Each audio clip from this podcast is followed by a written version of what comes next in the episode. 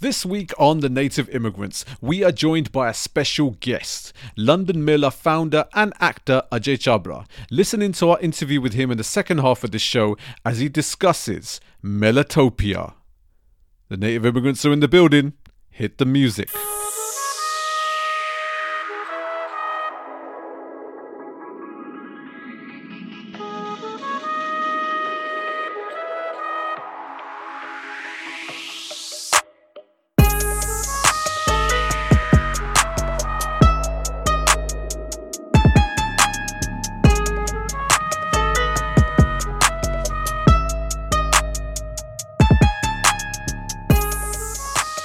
Salutations and welcome to another episode of The Native Immigrants. I'm your host, Swami Barakas, and as always, I'm joined by my co host, Jojo underscore B. What's going on, Jojo B? Hi. We are now even Stevens, Jojo B. Are we? You and I have now balanced the equilibrium in our life. Okay. We are both set and done, and we're now quits. I have no idea what you're talking about. Well, just yesterday, as a matter of fact, I had a dream last night, Okay. and it was a dream that included my ex. you what? yes, and obviously, if listeners of the show will cast their minds back to a few weeks ago when you dreamt about your ex in a dream, Yes. what happened in your dream again? Um, so my ex said that I had made that he'd made a massive mistake and wanted me back, and I said, "You bastard," and was like really upset. And so then I ran to a coffee shop, and when I got to that coffee shop, Chris Hemsworth was there, Oh, yes, that's correct. and then he comforted me in all the ways that he knew how. in all of his glorious ways. Yes. Um, yeah, so I didn't have a similar dream to that, but my ex was in my dream last night. And it's really weird because I haven't really thought about it for quite a long time. But I, I we had this conversation where like there's always pieces of our ex that are still in your psyche, like in the hidden in the back of your because mind. they're memories, isn't it? You're not going to get rid of your memories just because you got rid of the person. Yeah. So for some reason she popped up in my dream last night.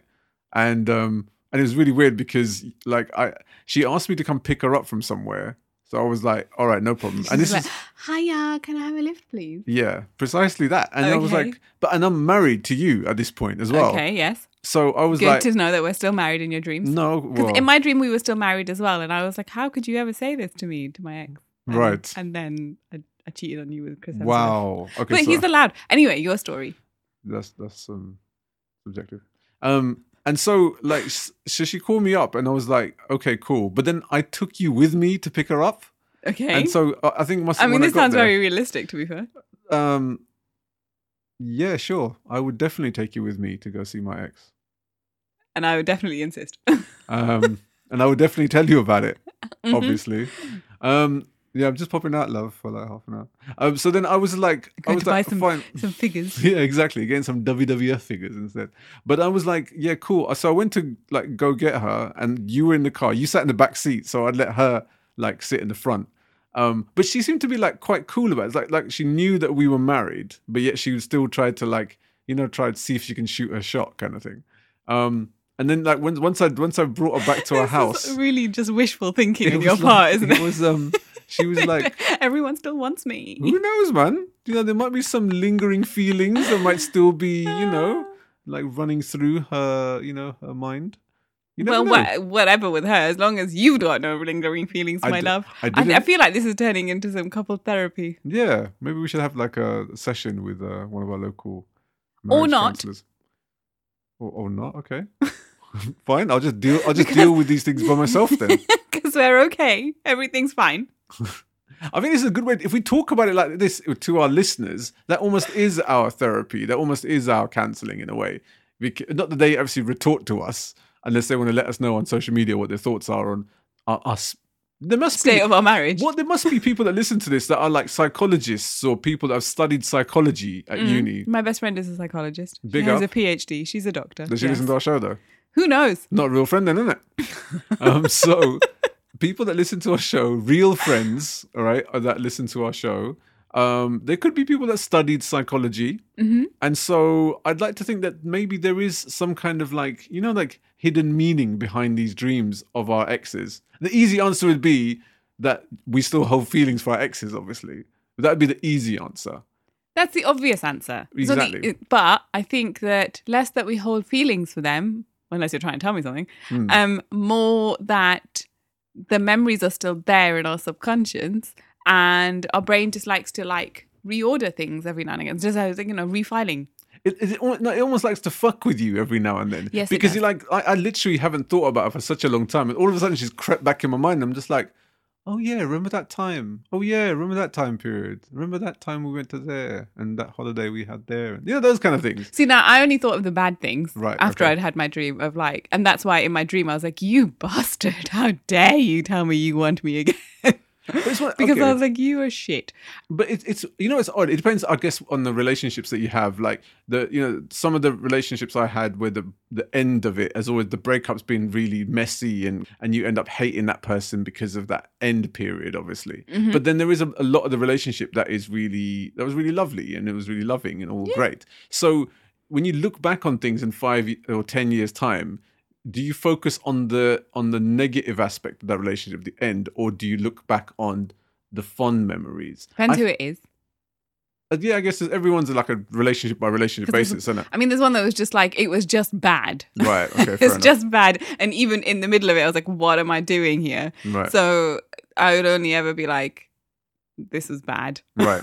There's only bad things associated with that. Oh, okay. Okay. Yeah. I and there was one that was like there were some nice moments, yes. Yeah. But I'm I'm fully aware of rose tinted glasses syndrome, that's true as well. and because true. I do that with a lot of. I mean, we were just talking before we put the mics on about when we used to, when I used to live on my own and Mm. how I used to, you know, I still sometimes miss just being able to, you know, just lock the door, yeah. and Exactly.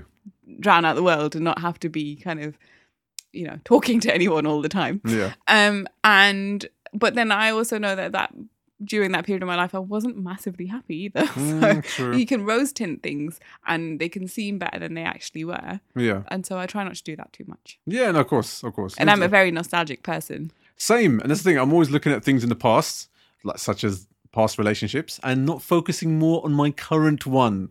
So This doesn't should- sound very healthy at all. Well- it sounds like you wish you were back there again, No, but rather you know, than here with me. Uh, No, I'm I'm very happy. Very like I said, I'm the luckiest man in the world. I said this in a few shows ago, Uh-huh. and you know, here's me reiterating backtrack, that, backtrack. reiterating that. No, I I think also, and I think lots of couples will be going through this. You're the only person I see, other than our child, who can't hold conversation. So it's like you can't just be in each other's face a lot. Yeah, exactly. There's no room to miss each other. Yeah, And so then sometimes you just start to miss other parts of your life that happened a long time ago because there's nothing left to miss. yeah, exactly, exactly. And it's and I guess lots of people are going through the same thing. Mm. Like we're always in each other's face. Yep. And as much as I love your face, Mm, who doesn't? it you know, sometimes I'd like to see another face. Mm, true. Not another man's face necessarily, just another face. Yeah, okay. Um, if you Like listener my family have a or my- face, or my please come by. friends. Yeah, no, well, you know, like social media is the only outlet, and I'm so, I'm actually getting really sick of scrolling. Yeah, I yeah, think yeah, I'm yeah. gonna start doing. A f- good friend of ours said that I should just have like a detox. a detox, screen detox, like once a week, Yeah. and I think I might have to do that. Okay. 'Cause I just- like I said to you last time you said this on our show, do not coincide it on a day we're supposed to be promoting the release of our podcast. Okay, So- no, I can't probably can't do it on a weekday anyway, but it's just it's really hard to do, isn't it? Yeah, man. Yeah. So um, yeah, I think I have to kind of.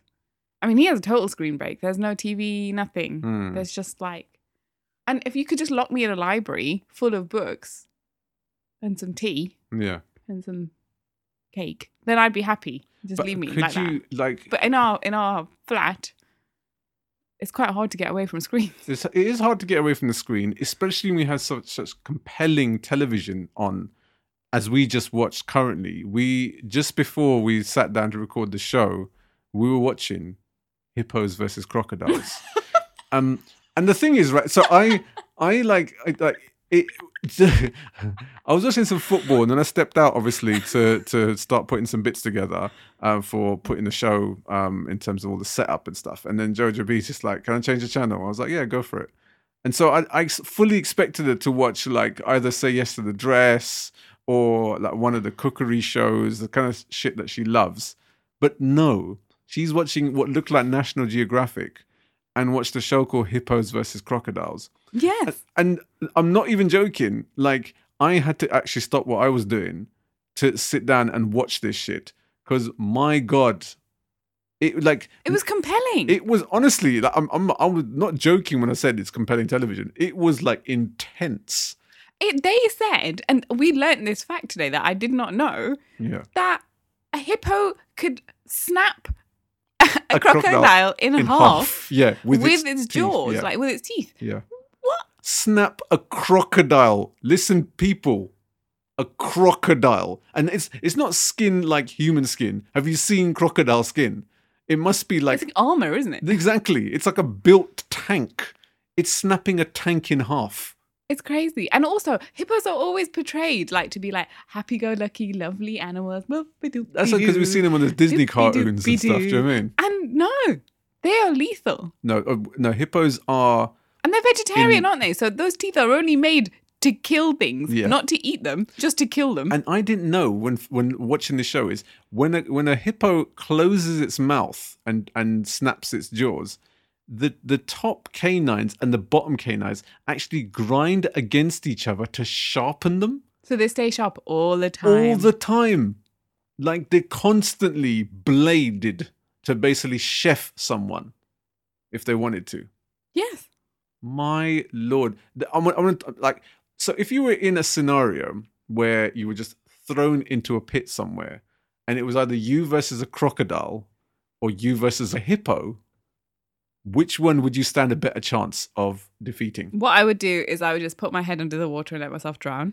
Okay, so this is, a, this is a dry have- pit. Rather, this is a dry pit. There's no water in sight. Then Oh, um, okay, so so you talk about two animals that can both swim, and you can't swim, and so you'd still think you'd stand a chance of being in them. well, I would hope that I would drown before they would get, actually in a manage to kill puddle in a pit.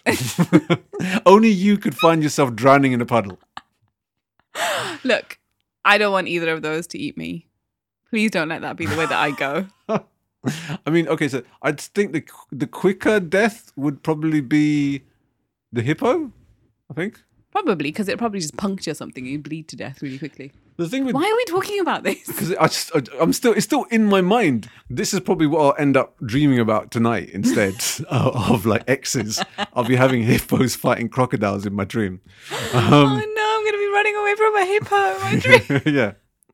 Which one would you rather have, Jojo B? An ex or a hippo? I think it's um, not in, not in the same like kind of like in, like environment and scenario. I'm No. just putting yourself in. Which one's worse?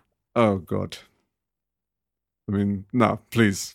I'd rather hug the hippo. yeah, exactly. anyway, um, we digress. So the U.S. elections are happening right now, B. Yes, and as we speak, it's still undecided. Yeah, I was kind of hoping, like, by the time we had this show and it was out on Thursday at 12 p.m., that we'd have probably had a decision. And we might still have it. It might be, point. yeah, but we've recorded it in We've advance. recorded in advance. We don't record it the minute before the show comes Yeah, out, if that's what you, people believe. Um, so, as of right now, it actually looks like potentially, I want to put in inverted commas, Joe Biden. Maybe, president. yes. We'll see. Yeah, because We'll you know see. Trump's got his tricks. He's not going to let go easy. He's definitely not. But the prospect of Joe Biden coming in Mm. means that we may even see a South Asian in the White House Yeah. as the vice president. Yes. Which would be interesting. Kamala Ben. Yes, Kamala. That's um yeah. Uh, oh, Kamala auntie. Kamala auntie. Well, probably close enough to, for me to be a Ben, to be fair. Yeah, that's true. Um, yeah, I mean, I know lots of people don't agree with her politics, and they kind Mm. of called her like the Priti Patel of America. Yeah. I'm not sure she's as bad as that, but I think she has had some questionable things. happen. There's been some controversies, obviously. Yes. Um. So, but it'd be interesting. Yeah. No. I, it, And at, at this point, I think a lot of the world just thinks anything would be better than Trump. apart from Trump supporters, obviously, which still make up a massive proportion of the United States. I think there was tentatively it didn't look like he would, you know, get as many votes as he as he did. Um, But it's just that silent majority, isn't it? That silent minority, majority, who knows yet? yeah. But there's a silent group of Mm. people who are just like, you know what? I'm just going to cast my vote. I'm going to keep my mouth shut. Yeah. It's no one's business who I vote for. Yeah. And those are the people who Mm. swing it. No, absolutely. Um, so yeah, so it's still neck and neck. There's not long to go now. Um, so even by the time we would finish recording the show, they might have made a decision. Um, but yeah, it would be incredibly interesting uh, to see Mm. Joe Biden come in um, because I, for one, didn't really couldn't foresee an, uh, anything other than a Trump victory. To be fair, um, it, the last few presidents we've seen for a long time has always been the two terms. I can't remember the last time we saw a one-term president. It's not even in my lifetime. I don't even feel. So um, this would be yeah incredible, but very very deserved to be ejected out of that seat. Um, so we will wait and see. It all remains to the be world seen. waits with bated breath. Yes, Let's see how it goes. it, does exactly, exactly. Um, so what has been happening this week? Well, on the seventh of eighth of November, Melatopia will be upon us. Yeah, we mentioned it a couple of times in the last few shows. in the last couple of weeks. But for this show, in the second half of this show, we're going to be joined by the London Mela founder himself, Ajay Chhabra, who's also the organizer and founder of Melatopia. And he's going to be talking all about how it was created, all the challenges they faced in terms of putting a virtual Mela together, some of the acts that are going to be performing, um, and just, yeah, what people can expect on the 7th and 8th of November this Yeah. weekend. Sounds super. Sounds super indeed. So uh, listen in to Ajay on the second half of this show. But the end of this half, man's just had an amazing week, Jojo B. Yes, you did. I am on cloud 10, not even cloud 9, my friend. He has been a happy, happy boy Yes, indeed. all week. Yes, loving life, loving life. I'm not going to give anything away because you always say that I'm not very good at build up. yeah, exactly. I give too much away. Yeah. This is your moment. You take it. No, you know what? Like people who know me know obviously uh, my musical career. Um, I haven't a chance to create as much music as I would like to in the last few years.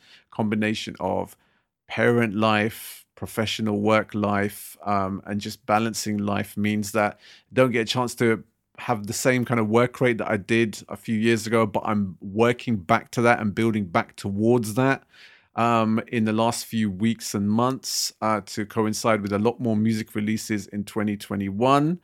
And I managed to reconnect with a familiar friend, my boy Zahir, who also provides the theme music for this season's Native Immigrants as well. Woohoo! The three music for our podcast. And we decided, um, just from an idea that he had, to put together a, a track that would encompass something we love or have a mutual love of, and that is professional wrestling. So we're big fans of the product, and he has a great contact with the NWA World Heavyweight Champion Nick Aldis, who is a British guy who's actually from Kings Lynn here oh, in Oh, really? yeah, absolutely. I thought he was American. Nope, he's a British man just like you and I. Oh, okay. Not that you're a British man, but a British person then. Um, and he's been in the States for a long time now. He's married to uh, one of the WWE superstars, Mickie James. Um, but he's managed to forge himself an, an awesome career, becoming not only the TNA World Champion, but also now the NWA Champion. And we created a track that is almost a tribute to the great man himself. So it was incredibly fun to write, really great creative process. And we just thought, let's just have laugh and have some fun with it. Kind of like everything that me and Zar do. It's always made for a laugh and made for a bit of a joke and some fun. Yeah. And they end up becoming tracks that just become our career highlights, basically. And this is another one. We sent it to Nick. Nick absolutely loved it. I look at me, me and Nick on you know first name terms and shit. Mr. Aldis to you. Mr. Aldis, yeah, sorry. Uh, the champ is how we'll kind of describe him instead. And he loved it so much, he created a video for it amongst his team and he put it out on his social media this week and it exploded. And loads of wrestling fans have been kind of telling us how much they love the tune as well. Nick himself has been pushing us, saying how much he loves the track and to support us as artists. And he's pushed it on all, all his social medias, and we've done the same. And it's just the feeling and the vibe of knowing that someone appreciates something you've done for them and the people appreciate the music as well because that's what it's all about at the end of the day so big respect to nick aldis for supporting the tune and promoting it and pushing it shout to my boy zahir obviously for putting together the beat me and zah haven't worked on a track for at least five or six years But when you do, there's, there's that little bit of magic it's that happens. moida it's, It's- magic Yeah, it just you two, you two. Yeah, exactly. Match We, we've got heaven. yeah, we've got great chemistry. Obviously, not just because we're close friends, but also um, working together collaboratively as musicians. And this was a great chance to work together again. And you will no doubt hear more Swami Barakas and Zahir tunes together once again going forward, just like the old days. Woohoo! But on the other side of this break, you will be hearing from the London Mela founder, Ajay Chhabra, as he talks all things Melatopia. See you on the side, people.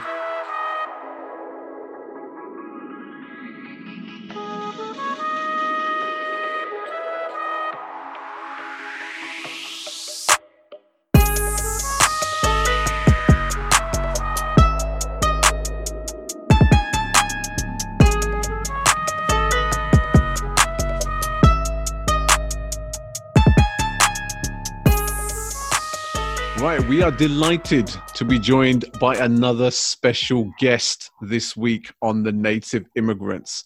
And we are going to be focusing and talking about Melatopia, as which we've mentioned in the last couple of shows. The acts are going to be performing, a real crazy event happening that we literally are in the unknown about, about what's going to take place and what's going to happen. But who better to bring on right now to talk about this than the man himself, the head honcho, hmm. the creator, the founder, like the alpha male of the London Mela himself, Mr. Ajay Chhabra. How are you doing, my friend? I'm great. What a fantastic welcome. Yeah, I think we're famous for our introductions for for the for the special guests, and we then have it, to build up yeah. our guests. but then we peak early by by being so amazing straight off the cuff, and then the rest of the interview is just like me rambling on about my own And then the stuff. pressure's on the guest. the isn't it? pressure's on the guests, exactly. so they've got to They have deliver. to live up to they have to live up to the expectations. Yeah. Well, I've, I've just been writing down all of those uh, descriptions that you. Uh, you can use that on your resumes uh, and things to send out for future press releases for the London Mela. So, you know, just have to, yeah. yeah. Well, great to be on. Thank you ever so much. I mean, you know, and you know, you know, both of you know this. I'm, I'm massive fans of what you've created together, and your resilience and persistence, and your independent, free voice. And that's really, really important. That's at the heart of this. You know, being able to speak freely about the world around you and what you connect with and what you don't connect with. You know, I think that's in a in a in a time of massive change uh, on a personal level and in our in the public domain. Just having that independent, free thinking, open voice is crucial. So Right. thank you. Thank You're you. Actually you. you're actually making me cry. I can't. I said, it's the same way. You're gonna you everything that we said about you, everything you just said there is going to be used on our um, CVs Yes. and um, things and sent out for our press releases. That was amazing. Thank you so much, Ajay. I just held a mirror up to you. That's why. yes, much appreciated, much love. Um, okay, so we were at the London Mela last year. We were in the press zone, Yeah. and we, we spoke to a number of artists that day, a number of the acts as well that performed, and we spoke to yourself about the history and the origins of the London Mela itself. We spoke at length on that show about how it was originated, all the Melas that have happened since. Um, but this year, it's a whole different experience. Um, Melatopia. But was there at any point during this year that you thought there'd actually be no Melas at all? Yeah, I did. Um, uh, right at the beginning of lockdown, I was in Mumbai for two weeks, and I cut short that visit uh, in the middle of March, and I came back and just being outside of the country. So I left. I left London at the beginning of March and came back mid March. So things were things you know things were going on you know there was there was more and more reports coming back from continental europe. Um, there was talks about you know the nhs building up uh, their reserves. Um, there was just the atmosphere just seemed to um, be you know there was there was there was stuff going on. And and and going out of the country leaving the country you know you get an even wider perspective of what's going on abroad. Hmm. so so as early as that and this is even before uh, many of the many of the other more well-known uh, festivals or events uh, started to make public they were going to be cancelled. I sort of had a hunch. I just felt i felt there's something, something isn't quite right here you know and and and one has to always look at the options and to think, what if this happened or what if this happened? So I was just playing with those options. What if what if no London Mela happened this summer? Hmm. And then you you sort of rattle down the list of things that you need to do. You know, for damage limitation, you need to put up, you know, stuff like putting out a press release or or you know making sure everyone knows, including our sponsors and our stakeholders and our artists and all the rest of it. So, so that was a really strong possibility. Then, as as the days, the weeks um, crept up upon us uh, and lockdown happened, it became more and more clearer that that um, public events uh, are not are not really high priority. You know, Hmm. even Yeah. now. I mean, look, we're on the eve of another lockdown. Yes, you know, absolutely. and you know in, in terms of our hierarchy of needs you know going to a free to public event is pretty low down however in terms of well-being community togetherness supporting each other there is nothing more powerful for the human spirit than be in and amongst other people Yes. and and that was where the where the original idea of the Mela was born. You know, we are uh, in our very nature as human beings, social social animals, social beings. You know, we want to celebrate together. All of our rites of when you think about rites of passage from a birth to a death and everything else in between, Hmm. you know, people gather. And that's the most innate, natural thing for a human being to do. So there was a, there was this there was this sense of we're not going to be able to do what we want to do. So we need to start thinking about what we what, what an alternative Mela might look like. So, um, so when did like the initial stages of and the ideas that originated of a virtual Mela first come about?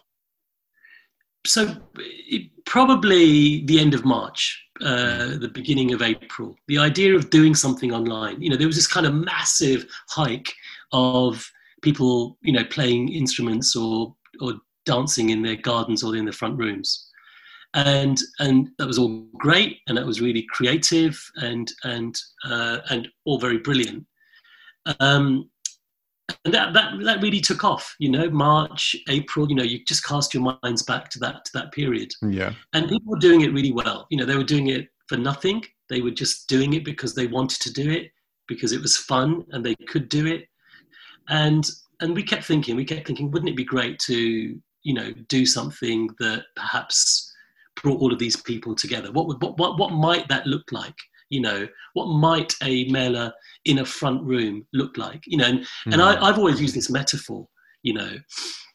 For me the, the London Mela or, or any of the events or festivals that we've done is just simply an extension of my front room growing up in london in the late 70s and early 80s yeah. and what do I mean by that? I mean, there was a television in one corner, there was a table in the other, there was a sofa, and there was a fire or a heater. Yeah. Yeah. Someone might have been watching telly. Dad might have been watching telly. Mum might have been at the table doing something. Uh, sister might have been sitting by the fire. I might have been sitting on the sofa, you know, playing with a toy or something. You know, somebody would have been eating, watching. You know, there would have been noise. You know, people talking over each other. You know, in a very confined, small space. Now, how does one then take uh, unpack that bring out bring down the walls and put that into a field and in in some ways a mela is that you know there's a stage of live music there's food uh, there's entertainment there's something for young people there's something for kids there's a kids area there's a circus area there's a fun fair you know there's a there's a range of things to do so this this idea of creating a, a safe space an hmm. intergenerational space a multi art form space. So if you get bored of watching the telly, you go and sit by the fire and talk to your sister, you know, or if you get bored of seeing something on the main stage, you wander over and grab something to eat at the food stalls. So this yes. this kind of an analogy or, or, metaphor of of Mela and front room has been really important. So the idea of doing something virtual was born of that period, that period of silence, largely for many of us, that period of isolation and that period of reflection. You know, we were not going to do nothing. You know, it wasn't good yeah. enough. And I kept on using this phrase to the team. It's not good enough for who we are and what we do and what we represent to disappear in 2020. That's just not good enough, mm. you know. Yeah. And I was, and there was a frustration developing as well because I was hearing again and again organizations that were and artists, uh, actors, musicians who were resourceful, you know, pre pandemic. Hmm. Suddenly, they kind of you don't hear about anyone. You know, you yeah. kind of go, actually, you know, you guys are a funded organization, or you've got some resources. You know, um, you should be thinking about, uh, you know, how you can support people. If anything that I've learned from this period, it's um, it's our interdependence on, on each other. Yeah. Totally yeah. being interdependent. I'm interdependent on my children as they are on me. Yeah. I'm interdependent on my neighbors as they are of me. I'm interdependent on my town, of my city, of my community, you know, of the other Melas that, that I support and I and I and I help. So this interdependency was was a really important um, uh, sort of stepping stone, I guess, for us. And from that was born the idea of doing something even more than just doing a mela in our living rooms. You know, I really did have this idea of creating a miniature mela in, you know, and putting it on, on in our back garden. You know, mm, yeah. like you know, imagine a kind of Playmobil mela you know, for, un, you know, for under eights, and they kind of you know, there's a Ferris wheel. There's this, you know, we we make tiny bits of food. You know, everything's miniature. It's a miniature mela. I'd go to that. Oh, yeah. Who, what, what, about forget under eights? I'm up for going to something like that, mate. when we can still do it. I mean, I think that it would be a great thing to do. Um, and then out of that, then what happened? This is this is this is where magic happens, and, and this is where partnerships and collaborations are where it's all about. Yeah, we can't do everything on our own. You know, yeah. we and I've always said to my team and and and and the people around me that you know if we're employing somebody, they have to be more clever than us. They you know they have to have a skill set that is that, that, that is four seconds at, thinks four seconds ahead of us. You yeah. know, there, there needs to be. I don't care where they live, or where they were born, or where they were educated, if they were at all. None of that matters. It's just how they think and how they respond. So, so we built, we built, we built a small team around us, and then this is where the magic happened. We we have good friends that, who run an area of Glastonbury called Shangri La. Oh, okay, yeah, yeah, yeah, cool, yeah, big festival stage. Yeah, and uh, Julian, who you've met, my my uh, co-founder, friend, uh, comrade, oh, partner. Yeah in crime, etc., etc., um, got in touch and said, "Look, Glastonbury are doing this. You know, the, you know, this this this this group in Glastonbury who who, who produce Shangri La are creating this online festival called." Lost Horizons. Okay, so we both made a beeline for it. We both put it in our diaries. We watched it. We were completely wowed by it, and we then got in touch with with our friends at, at, at Lost Horizons, Chris, uh, Chris Tofu, uh, amazing, amazing can do creative uh, person, uh, all round good person. And that was it. And Chris, we said to Chris, how can we do what you've done? And he said, well, let's do it together. And they were looking for other projects. and they've been our partners involved since. So I think it started with an intention to do something.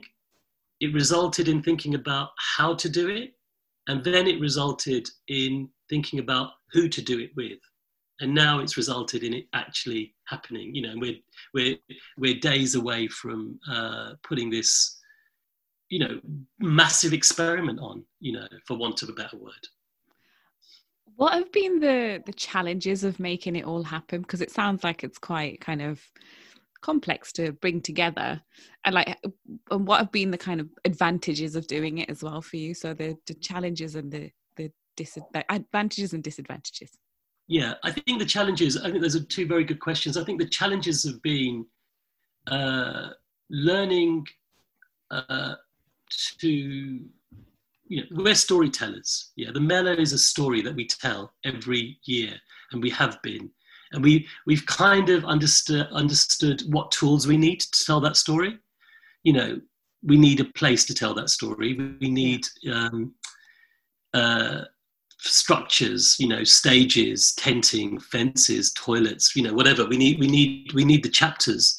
And then we need the content you know the words. And that's those are the artists and the stallholders and the stakeholders and and the community groups and the volunteers etc etc so i think i think one of our one of our our, our big challenges has, was was the fact that on this gig you know, and this is another word that I just I, I, t- I tend to repeat a bit, uh, and I have been over the last few days, is we've learned something every two and a half seconds.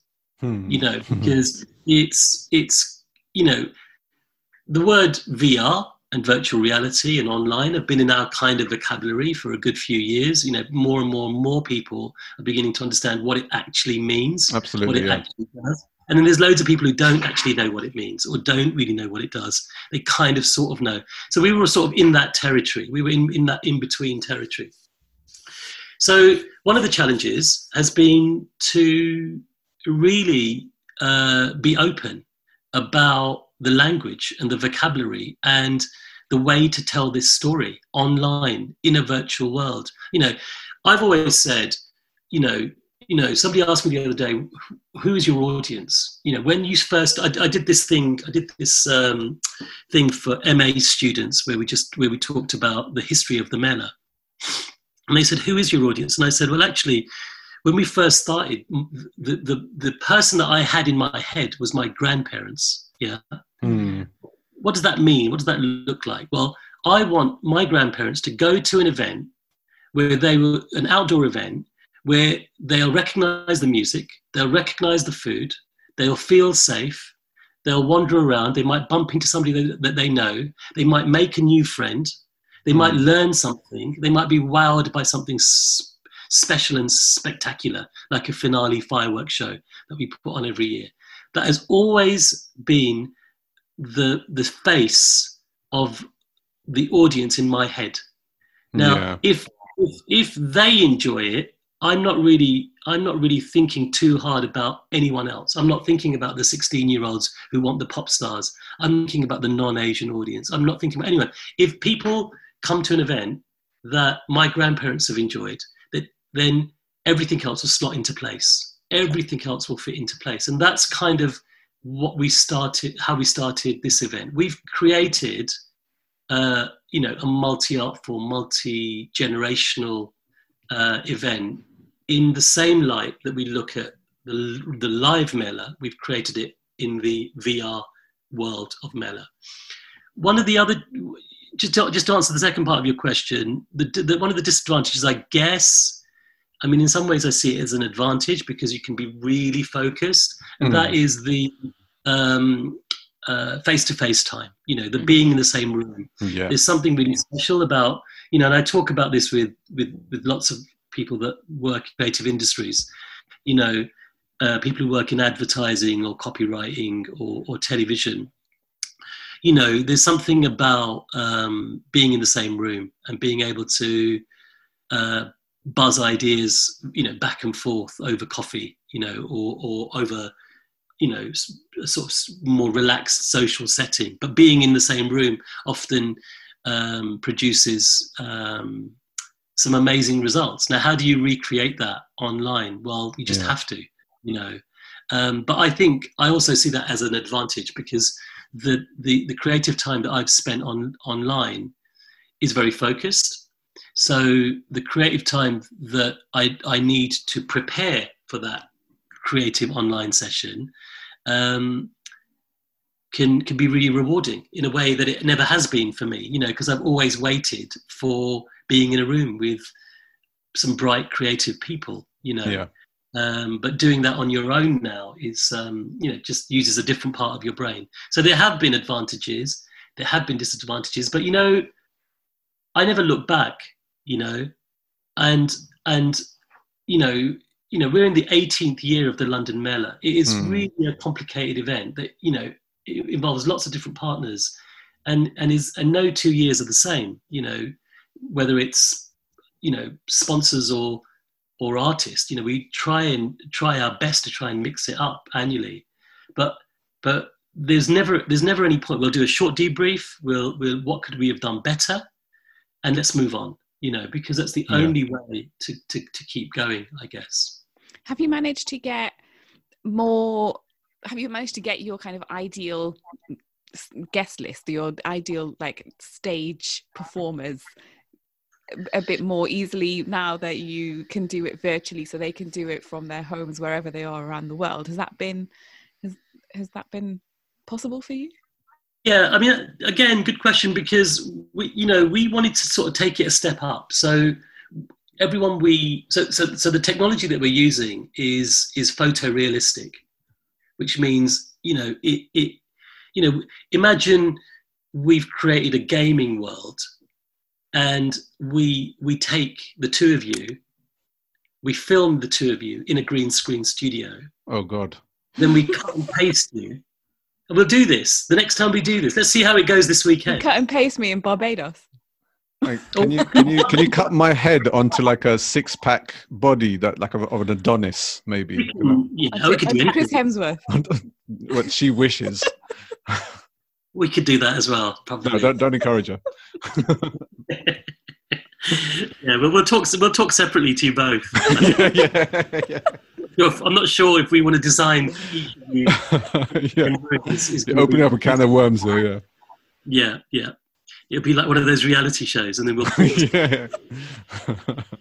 um, you know what what's interesting about this is what is you know you you you, you and the audience are going to arrive in a, a, an aesthetic or a, or a world that we've created and that Mm. world you know I, i've described as high-tech dubai meets the wanderlust of rajasthan Oh So- wow. Wow. it's Wow. this it's this kind of desert oasis but it could be this desert oasis could be on the outskirts of you know a city in the emirates Mm. because we see the architecture of the city in the backdrop so it's a kind Wow. of you know it's palm trees it's flowers it's a kind of beautiful oasis in the middle of nowhere and that's where melatopia the the festival Amazing. happens you know so the aesthetic was um is is really important and, and is ever evolving you know there's you know it's it's a kind of you know the idea is is that you know there's a backstory to melatopia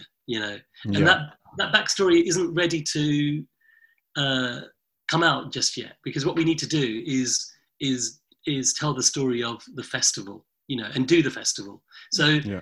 so the the performers who come from you know you know who are uk artists and international artists um, we the, the, the, the, the, the opening brief i guess for me was we want to try and um, invite uh, as many uh, South Asian performers who are working under this umbrella, you know, of uh, Mela or whatever. You know, they might not even use the word Mela in in in in their world, but some a South Asian performer who identifies as being South Asian, who lives in and amongst the diaspora. What do I mean by that? Well, the South Asian diaspora is massive. It's got a footprint on every city in every continent Yeah. throughout the world. And so I only, I only look at my own uh, footprint or my family's footprint. So my mum's from Fiji, my dad's from India, Awesome. and as a result of migration, they met in London in the 60s, and I'm a, my sister and I are a product of that. Mm. And but what they left behind were like brothers and sisters and loads and loads of cousins, all of whom decided not to come and follow their footsteps. They went to other places. Some remained in India or Fiji, others went to San Francisco, Vancouver, New York, Sydney, Auckland. You know, there's somebody somewhere. Yeah. yeah. And that, that my story is no different to your story or, or you know, or anyone yeah, else. It sounds really similar to my family story. Literally Jojo B story. So yeah. and we need to tell these stories. You know, sometimes yeah. we just need to remind ourselves because they're absolutely unique and amazing. You know, you know, in in in in one generation for for you know our parents' generation or, or our grandparents' generation to keep on walking. You know, and and decide to finally stop at an oasis that they feel comfortable in. You know, yeah. so so so with all of that in mind, Melatopia was really designed, you know, you know, to attract uh, content that was sourced globally and an audience that arrived globally. Mm. So, you know, headline act Raja Kumari, UK, we wanted Apache, we went to Vancouver, had a DJ there, we went to Delhi, we got the Midival Punditz, you know, awesome. and it's still growing. And then obviously we couldn't bring you know Raja or, or or or the Midival Punditz here. So we gave them a very very clear. You know, once we decided we want them to perform, we invited them to perform, and we gave them the kind of you know the the, the do's and don'ts of what we needed. I.e., you know, we're not just doing any old performance. We need you to have access to a green screen studio. Have you got access to a green screen yeah. studio? Yes or no? Yes, brilliant. Uh, let's go to the next question. Um, does the green screen studio can it does it, is it does it have does it have enough technology, enough space, um, et cetera, et cetera? There were certain guidelines, and and and so the artists responded to those guidelines, responded to our request, uploaded their um, uh, uh, sets, you know, the fil- their filmed sets, and they were then uh, absorbed by the developers and um, you know re, you know crudely speaking they were it was cut and paste into the mm-hmm. into this kind of utopian world that we've created yeah. and the results of what we'll see this weekend and you know again for me guys this this is a massive leap you know i said earlier that we're learning yeah. something in two and a half seconds and that's what we need to be doing at a time like this we need to exercise ambition and hope you know because if if if not us who and if not now when yeah you know yeah. because you know we're employing hundreds of freelancers you know and have been on on this on this gig leading up to this weekend that was really really important to us you know employing people in a time of need and providing education and entertainment in a time of need and providing something which brings people together. Mela means to meet or to gather. And all I kept thinking of, how do we continue in the most weirdest time in our lifetimes to continue to bring people together? It's not good enough to kind of go, oh, we'll do it next year. No, absolutely. It sounds incredibly progressive, um, and the amount of planning and organization that's taken place for it is like, yeah, astounding. Um, but I'm I'm an old school guy as well at heart, um, you know, being, uh, you know, growing up in London, obviously throughout my whole life, uh, going to the London Mela has always been like one of the key parts of the, the summer season. It's, it's where we get a chance to see people from our own community together that sometimes we haven't seen, um, you know, throughout the whole year. Um, and I know I myself and Jojo have been going to London Mela for at least the last 15 years. Yeah, um, I've been performing. Years, yeah, since I've moved here. Exactly. Um, and so you know london Mela has always been a real important part of our our local communities uh, and so do you feel that like Melatopia and and this kind of the virtual reality star Mela will now be future of the event? Or do you fully expect to see the outdoor festivals return um, if not next year obviously going forward? Are these two things that can work almost side by side together at the same time? I think they can. I think I think I think uh, I think I think they need to. Um, I think by our nature we are um, entrepreneurial. When I say we, uh, you know, South Asia, the South Asian community in its widest context. You know, we we use uh, what we have around us in in the best way possible and Yeah. make good of it. And I think that's all we're doing now. We're simply, you know, doing. I'm not doing anything different to what I guess my my my parents or my grandparents would have done. You know, in order to um, bring people together, and they were Yeah. great. They, they were great at doing that. You know, you know those both of those generations were just n- complete naturals at finding ways in which to bring people together. You know, whether it was through a community center or a, or a faith group or an event or, or whatever, you know. And I don't think there's any getting away from, at least I think that's, a, that's in our muscle memory, you know, the idea of um, bringing people together in a public space, in the outdoors, in the open air, you know. I think there's something, you know, and that's something that I think attracts people again and again and again, particularly in a time of fragmentation, you know, political, social, economic, cultural, you know, the list is endless. You know, people are far more fragmented than they are, you know, 10 or 20 years ago when we started the Mela, Yeah. you know, and there's more choice. And that's where I think that's where the Mela becomes even more important. You know, that live experience to rub shoulders with somebody that doesn't look like you, that you don't know, that doesn't come from your area, that doesn't live in your area, but you you're you're you're sharing this common experience. You know, that's something that I think you know we're determined to carry on.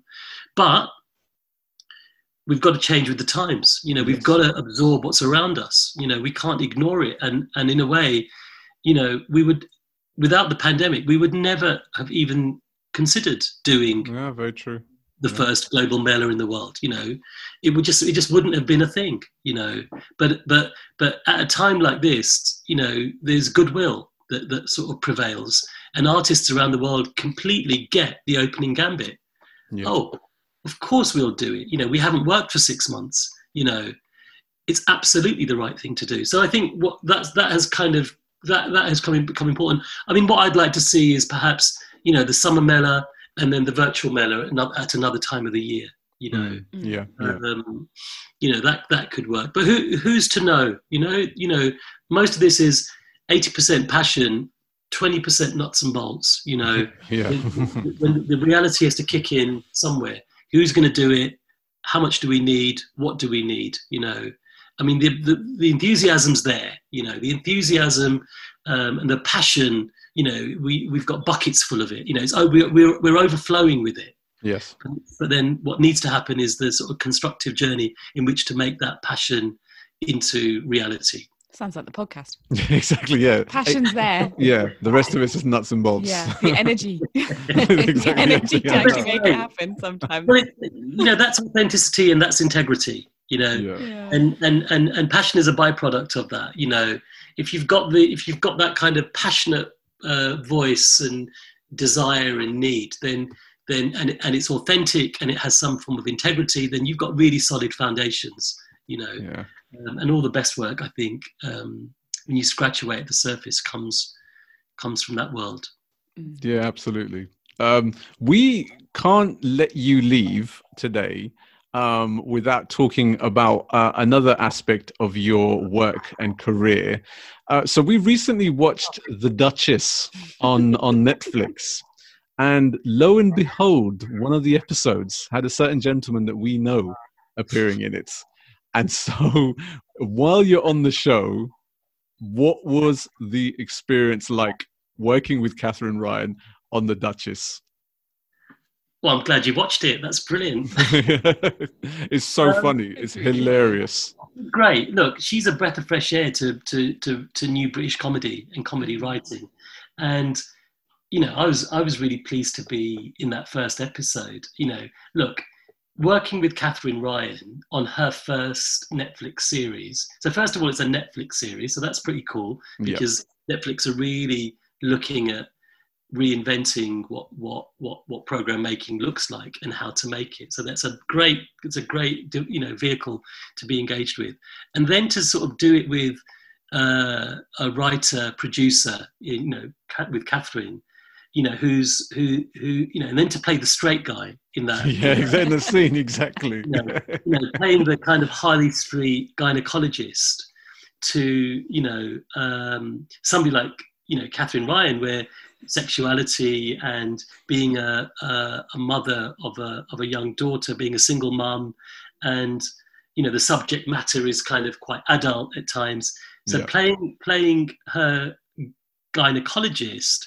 Um, you know, it was fantastic. Um, but no, real pleasure. She's she's brilliant, breath of fresh air, and also, you know, going on set and working with somebody who, you know, is open to sort of playing with the script and you know you know finding little little moments that that mm. actually enhance the performance because there's you know a story can take different journeys and a, and, a, and, a, and a scene can take different journeys and a character character can take different journeys. And it all becomes it all comes together when you're on set in front of you know the crew and the camera switches on and you know you've and, and it's lights camera action. That's when you can um, you know that's when all of it comes comes alive. And and there's only certain you know actors i guess or or, or certain storylines where you can you can you know we're not we're not doing classical theatre we're doing you know contemporary comedy um, so that was great so let's see let's see what happens uh, but i'm glad you watched it it's funny because um, you know, my my 80 year old cousin in Delhi watched it as as well as. oh, no way. Yeah, they did, and I, and I was kind of saying, can you please just tell him not to watch it? yeah, yeah. Or if he's watching it, just pull the plug out. You know?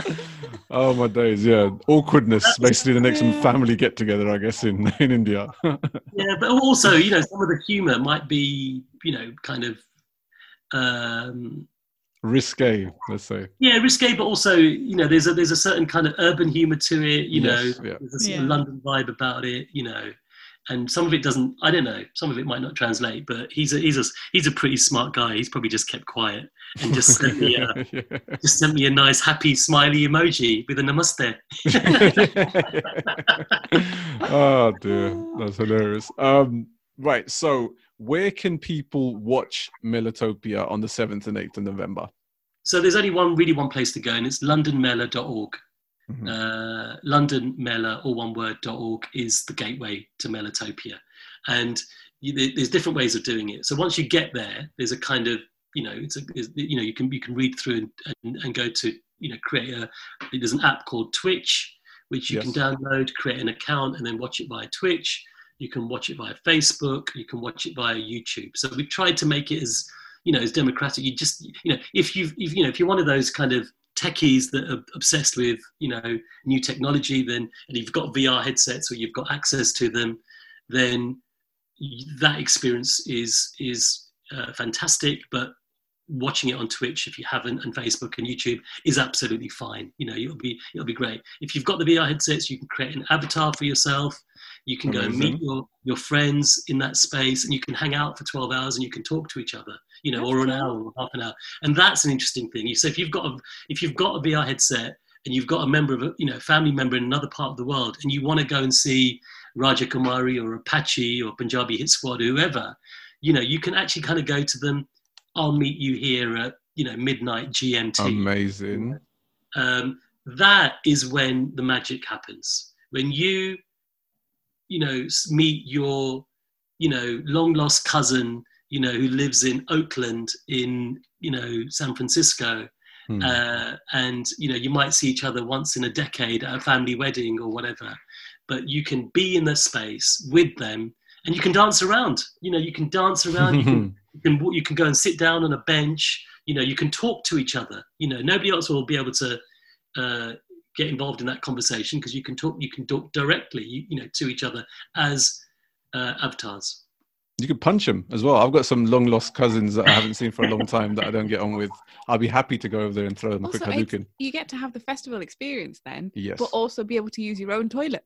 That's so true. Such a great advantage. But you miss out on those paneer masala wraps. This is the this is one of the key aspects of me going to the London I'm Mela every miss year. my masala chips. Masala jar. chips chart as well. So we'll have to we'll have to make them from our kitchens.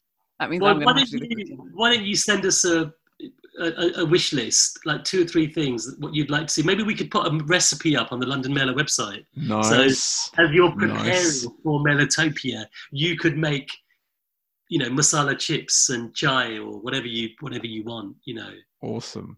Awesome. I want to see my, my lips are yeah, my, I'm salivating as I'm we actually speak. quite hungry now. yeah, exactly. I know. This uh, all our conversations seem to end with with food, and so it always leaves us really ravenous by this point at the end of a conversation.